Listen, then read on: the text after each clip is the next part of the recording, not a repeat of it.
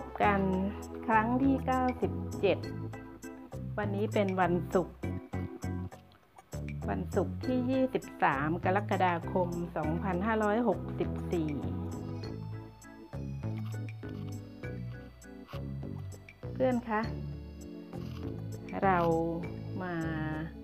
คุยกันถึงผลงานการสำรวจของมหาวิทยาลัย ในแคลิฟอร์เนีย สหรัฐอเมริกากันนะคะ ที่แคลิฟอร์เนีย มหาวิทยาลัย Chapman ทำการสำรวจเมื่อ 4 ปีที่แล้วค่ะสำรวจเรื่องความกลัวค่ะเพื่อนๆ ความกลัว 15 ปรากฏว่า กลัวเทคโนโลยี เพื่อนคะ เพราะว่าเมื่อตอนที่มีคอมพิวเตอร์ใหม่ ๆ เนี่ยผู้ผลิตเขาสร้างคอมพิวเตอร์แบบซับซ้อนนะคะเขาลืมนึกถึงผู้ใช้นะคะ user ไม่ friendly เลยนะคะเมื่อสักประมาณ 60 ปีที่แล้วเนี่ยเพื่อนๆคงที่มีวัยพอสมควรคงนึกออกนะคะว่าในคนยุค ที่จำใจจะต้องมีปฏิสัมพันธ์กับคอมพิวเตอร์เนี่ยมันมันทำใจยากนะคะ เพราะว่ามันยากอะค่ะ ดิฉันเองก็กลายเป็น technophobia phobia แปลว่ากลัวค่ะ technophobia เนี่ยดิฉันเป็นจริง ๆ เมื่อตอนที่คอมพิวเตอร์เข้ามาในสำนักงานของดิฉันที่ ตอนทำงานอยู่ที่องค์การสงเคราะห์ทหารผ่านศึก แล้วจะต้องทำใจยอมรับเทคโนโลยีจากคอมพิวเตอร์ ซึ่งมันซับซ้อนออหลายคนทั่วโลกก็ยังมีอาการ phobia ในเทคโนโลยีอยู่ ทั้งทั้งๆที่เดี๋ยวนี้นะคะเขาปรับแล้ว ก็คืออนวัตกรรมของอมือถือหรือ เครื่องเทคโนโลยีต่างๆเนี่ยเอาใจผู้ใช้กันแล้วนะคะใช้ง่ายเข้าใจง่ายนะคะ เพราะฉะนั้นจะเห็นว่าเด็กยุคใหม่เเขาเติบโตมากับเทคโนโลยี หรือนวัตกรรมบนมือถือเขาก็คลั่งไคล้การใช้เทคโนโลยีกัน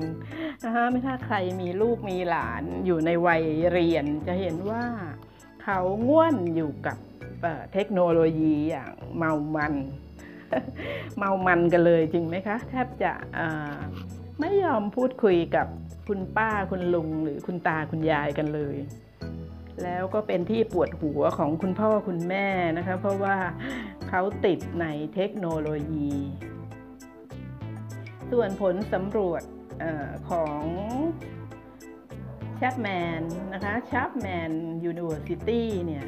20%ค่ะเพื่อนๆ 20%ของผลการสำรวจเนี่ยคนส่วนใหญ่กลัวที่แคบค่ะ คนกลัวที่แคบเนี่ยอย่างเช่นเวลาเขาเข้าไปในลิฟต์เนี่ยเขาจะรู้สึกเหมือนเขาอยู่ในโรงศพวิ่งขึ้นวิ่งลงนะคะเขาจะมีความกังวล รู้สึกถูกขังนะคะไม่มีอิสรภาพ เขาจะเหงื่อออกมือสั่นปากสั่นนะคะ หัวใจเต้นรัว นี่แหละค่ะคือความกลัวที่แคบ แล้วอาการกลัวที่แคบเนี่ยถ้าพ่อแม่ผู้ปกครอง แสดงออกให้เด็กๆเห็นบ่อยๆนะคะ เด็กก็จะรับตัวนี้ไปเป็นโรคประจำตัวเหมือนกันค่ะเพื่อนๆ เพราะว่าพ่อแม่กลัวใช่ไหมคะพ่อแม่ชอบอะไรเด็กก็ชอบด้วย พ่อแม่กลัวอะไรเด็กก็กลัวด้วย นั้นกลายเป็นโรค ทางพันธุกรรมไปเลยนะคะ การกลัวที่แคบ ต่อมาค่ะ ผลการสำรวจว่าคนกลัวงูค่ะ คนส่วนใหญ่กลัวงู กลัวงูพิษค่ะ 28%ขอโทษค่ะ 24%เอ่อ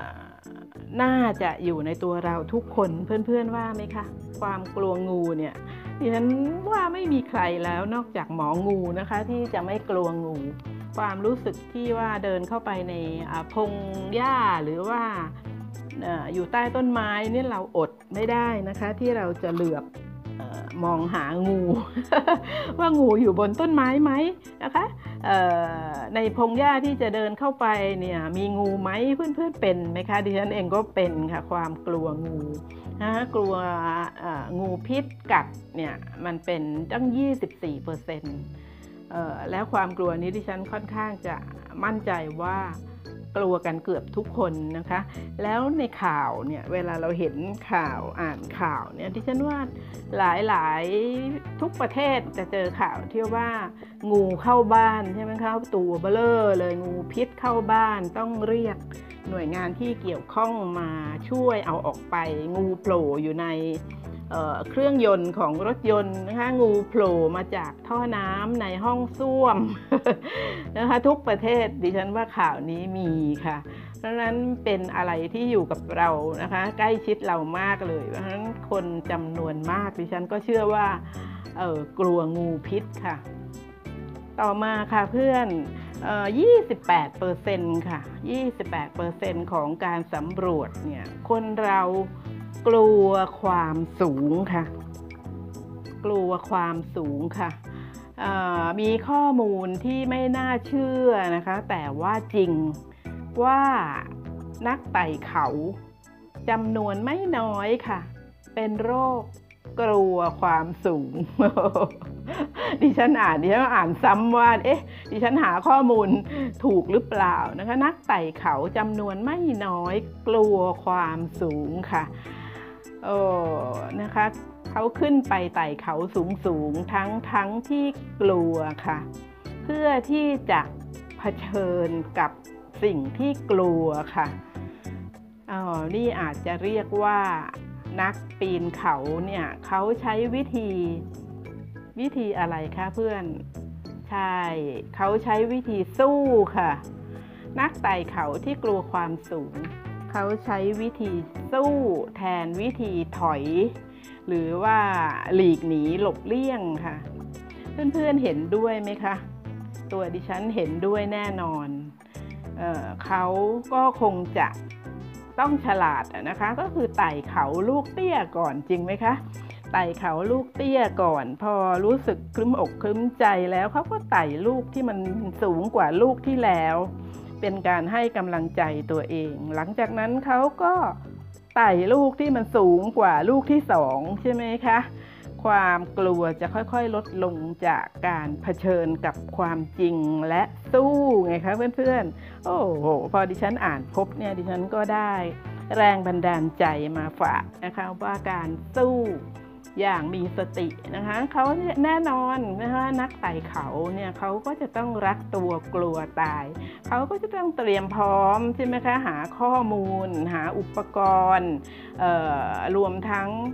การออกกำลังกายให้พร้อมต่อการปีนเขาก่อนจริงไหมคะ แล้วก็ใช้ลูกเตี้ยไปหาสูงความสูงขึ้นไปเรื่อย ๆ ถ้าหากว่า เขานักไต่เขาเนี่ยไปเลือกวิธีถอยล่ะคะเพื่อนๆ เลือกวิธีหลีกหนีล่ะคะ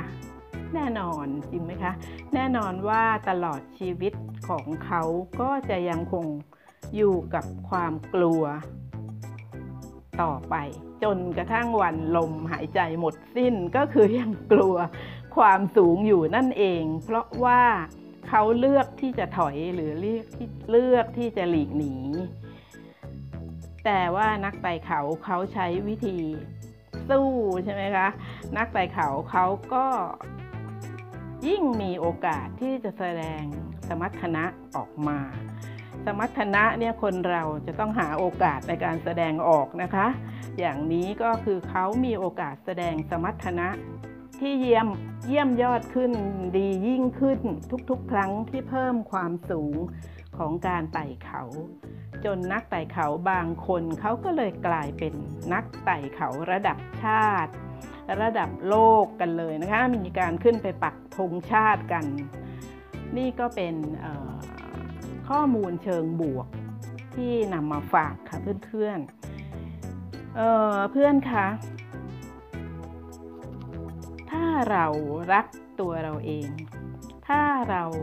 รักตัวเราเอง จริงๆ รักจริง ๆ นะคะ เราจะไม่ปล่อยให้ความกลัวเนี่ยเข้ามาคลองใจของเราค่ะ ครั้งนี้ครั้งที่ 97 ดิฉันเป็นห่วงเพื่อนๆ ทุกๆ คน ก็เลยจะย้ำค่ะ ให้ย้ำให้ตระหนักถึงภัย ของความกลัว โดยเฉพาะกลัวตาย กลัวติดโรค กลัวบลาบลาบลา เพราะว่าความกลัวค่ะเพื่อน ที่เรายอมนะคะ เพราะความกลัวที่เรายอมปล่อยให้มันเกิดขึ้นนั่นแหละค่ะ มันจะทำให้เส้นประสาทของเรา สมองของเรา หัวใจของเรา ปอดของเรา ทางเดินอาหารของเราพังค่ะ พังจากการที่เราปล่อยให้เรากลัวค่ะ แล้วก็ถ้าเราปล่อยปละละเลย ลืมรักตัวเองค่ะเพื่อน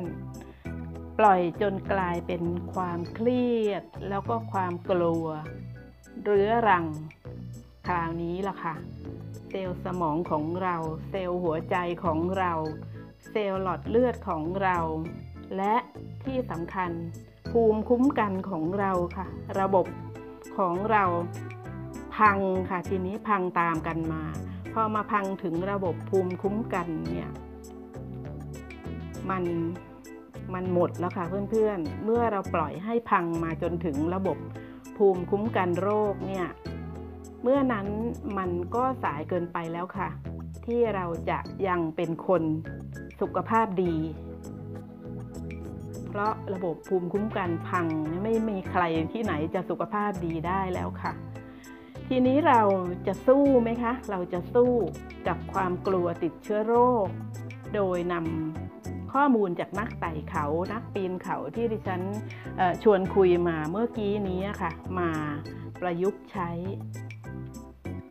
เราจะสู้กับความกลัวติดเชื้อโรค แบบที่นักไต่เขาเขาใช้วิธีสู้กับความกลัวความสูงนะคะ เราจะถอยหรือเราจะหลีกหนีก็ไม่ได้ค่ะ สู้ก็ไม่ได้ถอยก็ไม่ได้แล้วนะคะ เพราะว่าเราเนี่ยปล่อยให้ตัวเราเสียภูมิคุ้มกันไปแล้วก็คือตกต่ำไปซะแล้วจากการที่ ไม่ได้รักตัวเองนะคะ ลืมรักตัวเอง ปล่อยจนกระทั่งภูมิคุ้มกันพัง เราก็ไม่สามารถใช้วิธีของนักไต่เขาที่คุยกันมาได้แล้วนะคะ มันสายเกินไป แม้ว่าเจ้าโควิด -19 เนี่ย จะกลายพันธุ์จะน่ากลัวแล้วก็จะอยากหนีสักขนาดไหน มันก็เกิดขึ้นมาแล้ว นะคะเพื่อนมันก็ยังคงอยู่ มันยังคงอยู่กับโลกลอลิงเนี่ยนะคะ และมันล่องหนซะด้วยนะคะเพราะว่ามันคือเชื้อโรคตัวจิ๋วมันมาหาเราได้ง่ายๆนะคะ ถ้าเราไม่รักตัวเองค่ะ เป็นเพื่อนของดิฉันแล้วนะคะ เราจะสู้เพื่อเพิ่มสมรรถนะให้กับตัวเองกันนะคะเพื่อนๆ เราจะมีสมรรถนะที่ดีขึ้นเยี่ยมขึ้นเหมือนนักไต่เขากันค่ะ เราทุกคนนะคะฉลาดเพื่อนบางคนเนี่ยเรียนสูงนะคะ สูงทั้งคุณวุฒิวัยวุฒิส่วนเพื่อนบางคนอาจจะเรียนไม่มาก แต่เพื่อนฉลาดค่ะ มีวิธีการมากมายที่เรา จะพาตัวเองให้รอดจากการติดเชื้อโควิด -19 ค่ะ ขอให้เราเนี่ยใช้ความฉลาดของเราสู้ค่ะ ให้เต็มที่ สู้อย่างมีสติค่ะ อย่าให้คนอื่นเนี่ยมาตัดสินใจ เรื่องที่เกี่ยวข้องกับความเป็นความตายแบบนี้ แทนเรานะคะ ชีวิต ความรอดของเราเนี่ยเราต้องฉลาดหาข้อมูลด้วยตัวเอง ฉลาดกินฉลาดระวังตัว และตัดสินใจเองค่ะว่าเราจะสู้อย่างไร จะสู้แบบไหน อย่าตามกระแสนะคะ อย่าตามกระแสไปแบบไม่ใช้สติปัญญา อย่างเด็ดขาดดิฉันเป็นห่วงค่ะ หวังว่าเพื่อนๆของดิฉันจะฟัง ครั้งนี้ด้วยความรู้สึกที่เป็นบวกและ ไม่กลัวโควิด -19 อย่างคนที่ฉลาดและมีปัญญา อย่าลืมติดตามด้วยการกดกระดิ่งเพื่อเป็นกำลังใจให้ดิฉันด้วยนะคะ การโชว์ให้ดิฉันเห็นว่ามีเพื่อนคอยอยู่เนี่ยเป็นน้ำใจเล็กๆ น้อย ๆ ที่เพื่อนจะให้ตอบแทนดิฉันได้ค่ะ การทำพอดแคสต์นั้นไม่มีรายรับนะคะ ไม่มีค่าใครมาเป็นสปอนเซอร์ทั้งสิ้น เป็นการให้ออกไปจากหัวใจของดิฉันล้วนๆ เพื่อเพื่อนที่อยู่ในอเมริกา ในยุโรป และในเอเชียค่ะ สวัสดีค่ะ